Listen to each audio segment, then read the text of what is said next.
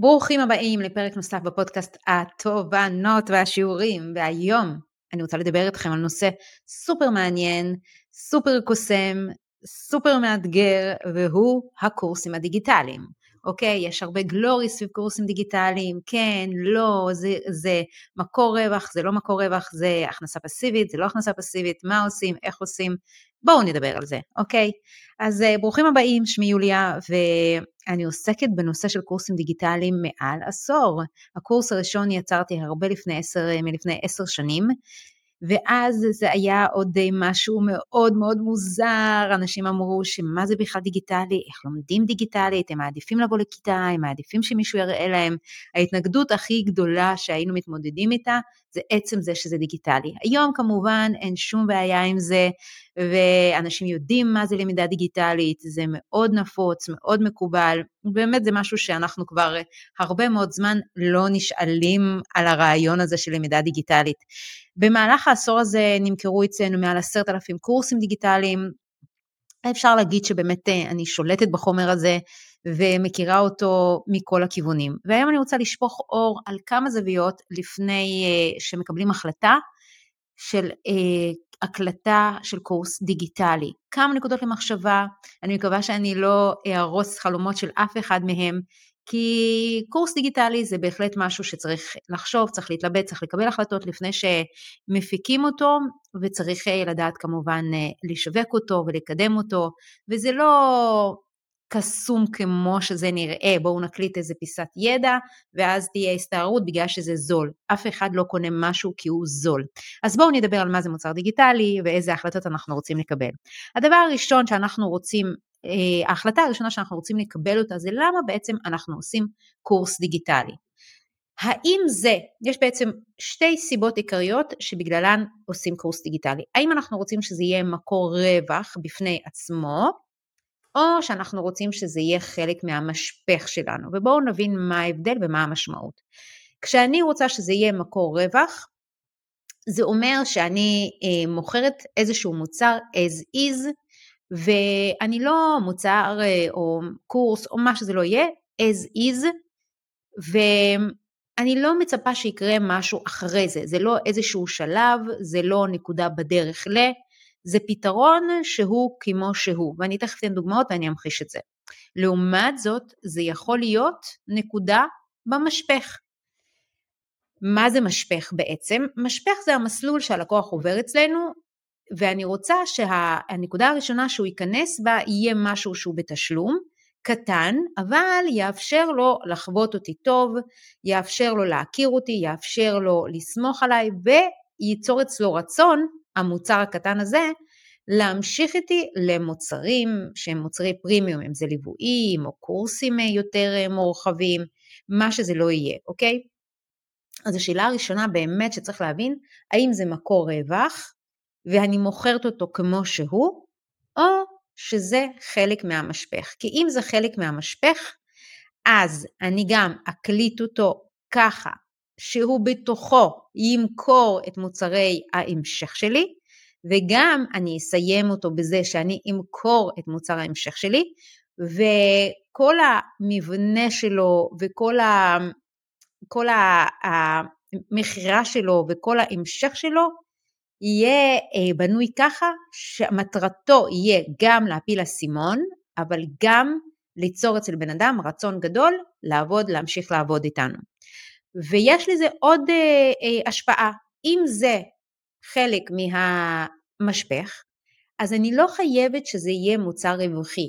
זאת אומרת, אם אני מוכרת עכשיו קורס דיגיטלי קטן, על איך לכתוב פוסט אה, היכרות בתוך אה, התמהיל של כל הפוסטים שאתה הולך לכתוב בפרופיל האישי, והמטרה שלי זה בעצם למכור ליוויים לש... לשיווק אורגני עם הפרופיל האישי, אז אני אתן את הביס הזה של איך לכתוב פוסט היכרות בפרופיל האישי, אבל אני אצור רצון להמשיך לעבוד איתנו, ובעיקר בעיקר כשאני אקדם את הביס הזה של איך לכתוב פוסט או תבנית לחמישה פוסטים, לא משנה, אני, אני בעיקר התובנה שלי תהיה שזה לא חייב להיות מקור רווח, אני יכולה לקדם אותו בלי להרוויח עליו בכלל, כל מה שאני אשקיע בפרסום יכוסה על ידי ההכנסה מהקורסון הזה, הביסון הזה, ובעצם הרווח שלי יהיה מכל האפסלים שאני אעשה, מכל מכירות ההמשך.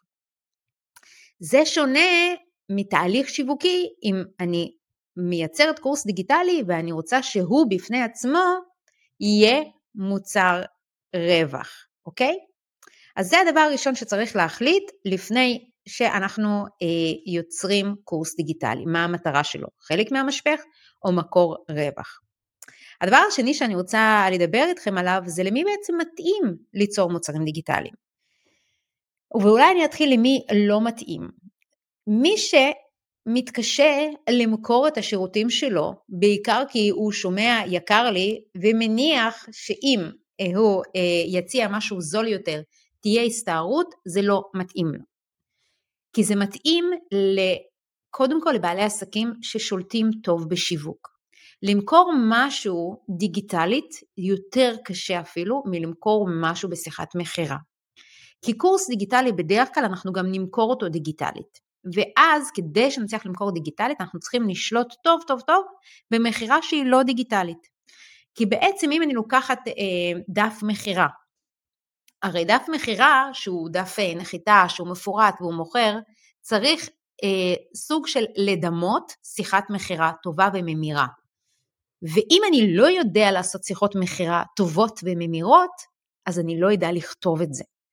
זאת אומרת, זה מתאים למי שיודע למכור לא דיגיטלית, וזה אומר שהוא מכיר טוב טוב את הלקוח שלו, את הכאבים שלו, את הדברים שהוא רוצה לפתור, וגם את ההתנגדויות שלו, והוא יודע לקחת כל מיני סוגים של אבטרים שרוצים את, לקנות פתרון לאותה הבעיה, ולהכניס את זה לתוך דף נחיתה. זאת אומרת, זה מתאים למי שמכיר טוב את הקהל שלו, גם כדי שהוא יצליח לשווק את זה, וגם כדי שהוא כמובן יוכל ליצור לו מוצר טוב. אבל מוצר טוב הרבה יודעים אה, לייצר, בין אם הם דיגיטליים, לא דיגיטליים, שיווק לא הרבה יודעים לעשות. ושיווק של מוצר דיגיטלי צריך להיות מבוסס על ידע טוב בשיווק של מוצרים או שירותים לא דיגיטליים.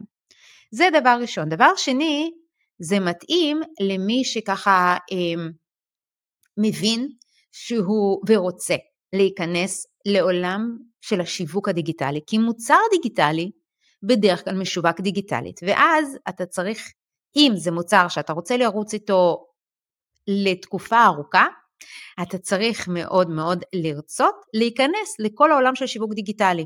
זה לא מספיק בדרך כלל, זה יהיה מספיק בחודש, חודשיים, שלושה ראשונים למכור את זה עם הפרופיל האישי. אבל אם זה משהו אפילו קטן ורוצים לרוץ איתו לאורך זמן, צריך להיכנס לעולמות של השיווק הדיגיטלי, וזה אומר לדעת לכתוב דפי מכירה, וזה אומר uh, לשלוט uh, טוב בכל הנושא של פרסום ממומן, כי אנחנו במוצרים קטנים רוצים, כשאנחנו רוצים למכור בכמויות, אנחנו צריכים לחשוף אותו לכמות גדולה של אנשים, וזה בדרך כלל פרסום ממומן, אוקיי?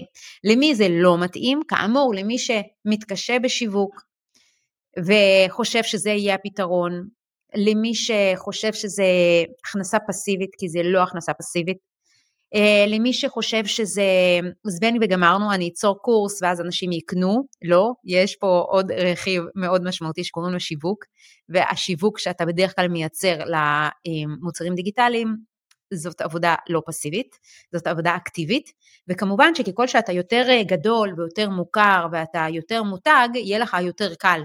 אבל מרבית בעלי עסקים שהם יוצרים מוצר דיגיטלי ראשון, הם עדיין לא מותג, ואז זאת לא הכנסה פסיבית, זה לעבוד סביב זה. לא, אני לא אגיד למי שבקיא בשיווק, זה לא עבודה אינטנסיבית כל כך, כי אם אתה בקיא בשיווק אתה יודע מה לעשות, ואתה, אם משהו לא הולך לך כמו שרצית, אתה יודע גם מה צריך לתקן, אבל אם זאת תחילת הדרך שלך בשיווק הדיגיטלי, אז זאת לא יכולה להיות הכנסה פסיבית. אז זה הנושא השני שרציתי לדבר עליו, הראשון היה מה המטרה, השני למי זה מתאים ולמי זה לא מתאים. ואז ההחלטה הבאה שאנחנו רוצים אה, לקבל אותה זה בעצם איזה מוצר אנחנו רוצים ליצור. האם זה מוצר קליל, קטן, עולה כמה עשרות או כמה מאות אה, שקלים, או שזה מוצר ארוך והוא כולל בתוכו גם ליווי. זאת החלטה אסטרטגית בכלל במוצרים, בטח במוצרים דיגיטליים, ואז אם זה משהו שהוא ארוך, והוא עם ליווי, אז צריך לבנות את זה מאוד מאוד בקפידה, מה אתה מעביר בצורה דיגיטלית, מתי נכנס הליווי, איך הליווי הזה נעשה, האם זה בהתכתבות, באתר הקורסים, האם זה בפגישות, האם זה בשיחות, מה אתה נותן אה, בצורה שהיא אה, אוטודידקטית, מה אתה נותן בצורה שהיא אחד על אחד, איך אתה שם שם את הגבול, זה משהו שצריך אה, להבין אותו. כמובן שבמוצר הראשון אנחנו ניצור ואנחנו, אה, זה לא יהיה מדויק ואנחנו נרצה לדייק את זה בפעם הבאה, אבל אנחנו צריכים לקבל את ההחלטות האלה מראש. האם זה משהו שהוא עם ליווי ובלי ליווי? כי לא רק שזה ישפיע על המוצר עצמו, זה מאוד ישפיע על השיווק שלו.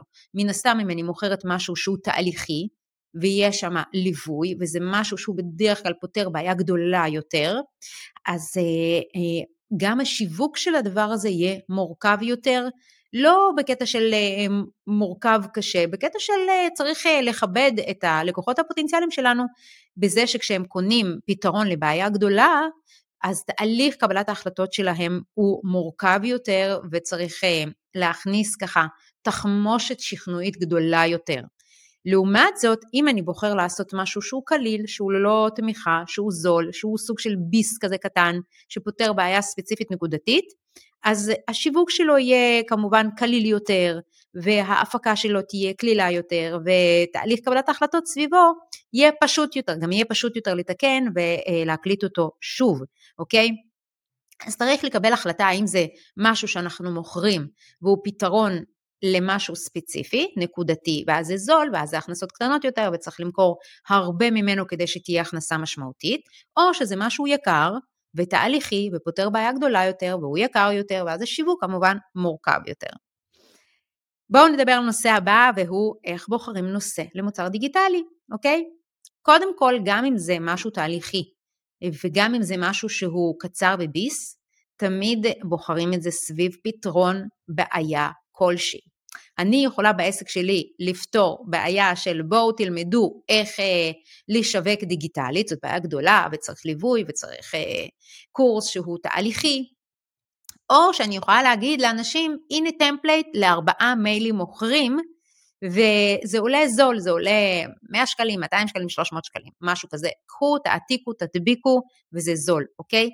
מה שלא יהיה, זה צריך לפתור בעיה כלשהי שבן אדם שומע, אומר, או, oh, זאת הבעיה שלי, ואני רוצה לשמוע על איך אתה עוזר לי לפתור אותה.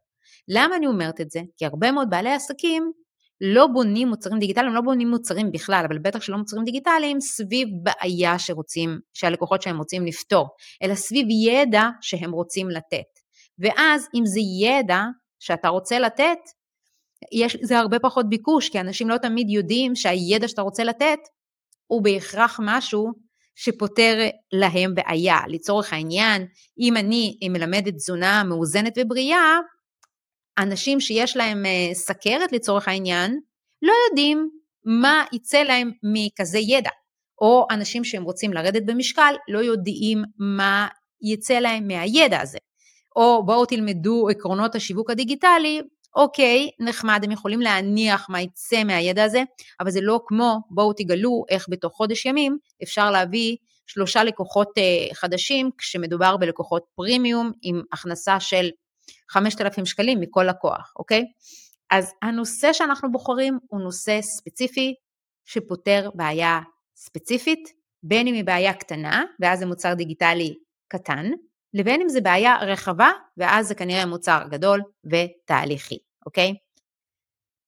בואו נדבר על הנושא הבא, כי הדבר החשוב ביותר זה השיווק של המוצר. הרבה מאוד בעלי עסקים שואלים את עצמם הרבה מאוד שאלות סביב הנושא הזה של איזה מוצר אה, ליצור ובאיזה נושא לעשות אותו ואיך להפיק אותו ואיפה לאחסן את כל, הקורס, אה, את כל הקורס עצמו ואיזה מערכות צריך איך יוצרים אה, דף מכירה, כן? אבל לא מדברים על השיווק. וזה החלק שצריך להחליט אותו עוד לפני שיוצרים את המוצר עצמו. כי שיווק זה התהליך שצריך לתכנן אותו. ברמה, אפשר להגיד אפילו אסטרטגית, להשקה של מוצרים דיגיטליים. אם, בואו נדבר על שני מצבים. כשאני יוצר מוצר דיגיטלי. אם יש לי קהילת עוקבים גדולה, ויש לי נגיד רשימת תפוצה, יהיה לי קל יותר להפיק את המוצר הדיגיטלי שלי. מה אני אעשה בעצם? אני אבנה את מעמד המכירה, שזה דף מכירה, שיהיה ארוך ומפורט ויכלול את כל המענה לשאלות ויפתור התנגדויות וייתן הוכחות, כן?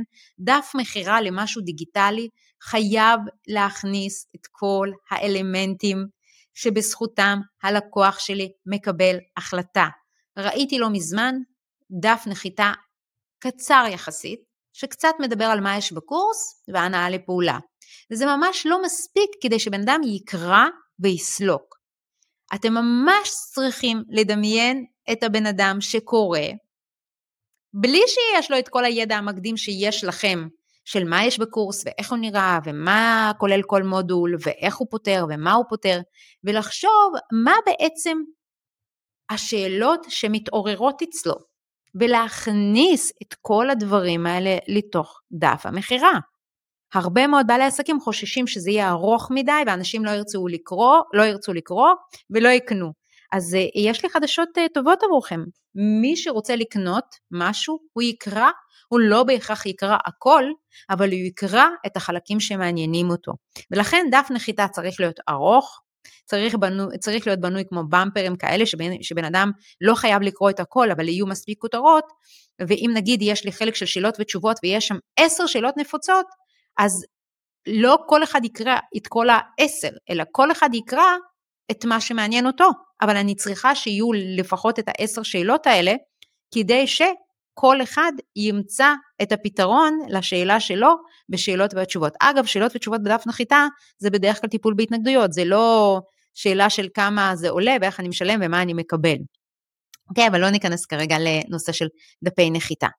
ואז ברגע ש... אה, מבין שאני צריך לחשוב על שיווק ויש לי קהילה, אז באמת בפעם הראשונה או השנייה בהשקה יהיה לי יחסית קל, כי כאמור אני צריכה דף נחיתה ואני צריכה קמפיין מיילים שמשיק את הקורס. אז פעם ראשונה, פעם שנייה יהיה לי יחסית קל ואני צריכה לחשוב אסטרטגית איך אני אמכור את הקורס הזה לאחר מכן. אוקיי, עבר חודש, חודשיים, השקתי, קנו 10, 20, 100, 200, לא משנה כרגע מה המספר, שזה מגניב בפני עצמו, אבל אני כן רוצה מאוד לחשוב עתידית מה אני אוכל לעשות כדי למכור אותו. אז אם זה משהו שהוא אה, יקר ותהליכי, אני אוכל למכור אותו עם וובינרים, עם השקות, עם uh, כנסים, אה, עם uh, כנסים פרונטליים או אונליינים, כן? אבל זה מצריך לתחזק כל פעם מהלך שיווקי שהוא מורכב יותר מאשר שאם זה משהו שאני מוכרת וזה קליל וזול. כי אם זה קליל וזול, יש לי שתי אפשרויות. אני יכולה לתת מתנה חינמית קלילה, ואז להמשיך עם הבן אדם, או שהוא קנה מיידית אחרי מתנה חינמית. מתנה חינמית הזאת יכולה להיות אה, איזשהו ביסון עוד יותר קטן, פתרון בעיה קטנה, אני מעוררת איזושהי בעיה גדולה יותר ומזמינה אנשים לפתור את הבעיה הגדולה יותר. לצורך הדוגמה, אם דיברתי על פוסט היכרות, אני יכולה נגיד, אה, או פוסטים בכלל לפייסבוק, שזה חלק, אה, שזה ביס מתוך כלל השיווק האורגני, אני יכולה לתת ביסון מקדים שאומר איך לפתוח פוסטים כדי שיהיה לך הרבה אה, תגובות. ואז בן אדם אה, לומד בביסון הזה, בחינמי הזה, איך לפתוח פוסטים, ואז אני אומרת לו, אוקיי, למדת איך לפתוח פוסטים, עכשיו בטח אתה רוצה לדעת איזה פוסטים אפשר לכתוב, כי אם יש לך רעיון לשניים שלושה פוסטים זה לא יהיה מספיק, אז הנה לך מוצר דיגיטלי קטן ב-100-200 שקלים, עם חמישה סוגים של פוסטים ותבניות שלו, אוקיי? אז זה משהו שצריך להבין, מה בהמשך, אם יש לי קהילה, ימכור את המוצר שלי הקטן באופן שוטף. ואז אני אוכל לעשות משפך ולהריץ את המתנה החינמית הזאת כל הזמן, ואנשים יורידו אותה, ואחוז אה, מהם יקנה את ההמשך. לצורך העניין, עשיתי עכשיו איזושהי הדרכה, בהתחלה השקתי אותה ככה לרשימת התפוצה, וקנו ממנה אה, פחות או יותר משהו כמו סדר גודל של 300 בעלי עסקים, וזאת הייתה אה, הדרכה על איך להיעזר ב-chat GPT ליצירת תוכן שוטף. שזה ביס מכל השיווק הדיגיטלי שאנחנו מלמדים, אוקיי? והשקתי את זה לרשימת התפוצה ולרשימת העוקבים ברשתות החברתיות, וקנו כמה מאות ונהדר. אבל עכשיו אני רוצה להמשיך למכור את זה, נכון? אז מה אני עושה? אני מריצה עם קמפיינים לקהל חדש לגמרי שלא מכיר אותי, ביס עוד יותר קטן, שאני קוראת לו איך להקליל את השיווק ב-2024, איך להקליל את השיווק ואת יצירת התוכן ב-2024, זה ביס שהוא מספיק מעניין, אני מדברת על זה שבאמת החיים הם קשים, ובאמת יש לנו הרבה אתגרים, ואחד מהם זה יצירת תוכן, ובואו תראו איך ChatGPT יכול להקליל לכם את החיים, אני לא מלמדת פה בביס הזה, אני מראה איזה תוצאות הוא יכול לתת לי, איך הוא יכול לתת לי אה, ממש גאנט לפעילות, איך הוא יכול לכתוב לי, איך הוא יכול לתת לי המון נושאים, איך הוא יכול לשלב לי אפילו אימוג'ים, ממש לעשות לי חיים קלים, ואז אני אומרת להם, אוקיי, ראיתם זה יכול, איך זה יכול להקליל? בואו תלמדו. עכשיו, קיבלתם ביסון, עכשיו בואו תקנו ביס. ואז אני יכולה להציע להם להמשיך את כל העניין של השיווק דיגיטלי אצלנו כבר בליווי, אוקיי? אז אני מקווה שזה ברור. עכשיו, אז אמרנו, דיברנו מה המטרה של הקורס, האם זה משהו שהוא אה, אה, מקור רווח או חלק מהמשפך, דיברנו למי זה מתאים, ואז דיברנו אה, איזה מוצר לעשות, האם קטן או גדול, עם ליווי או בלי ליווי, דיברנו על נושא, שזה תמיד פתרון אה, בעיה, והתחלנו לדבר על השיווק, כאשר אמרנו שאם יש לי רשימת תפוצה ורשימת עוקבים, אז יחסית קל לי בהתחלה, אבל אחר כך אני בכל מקרה צריכה אה, לתכנן את המשך המכירה.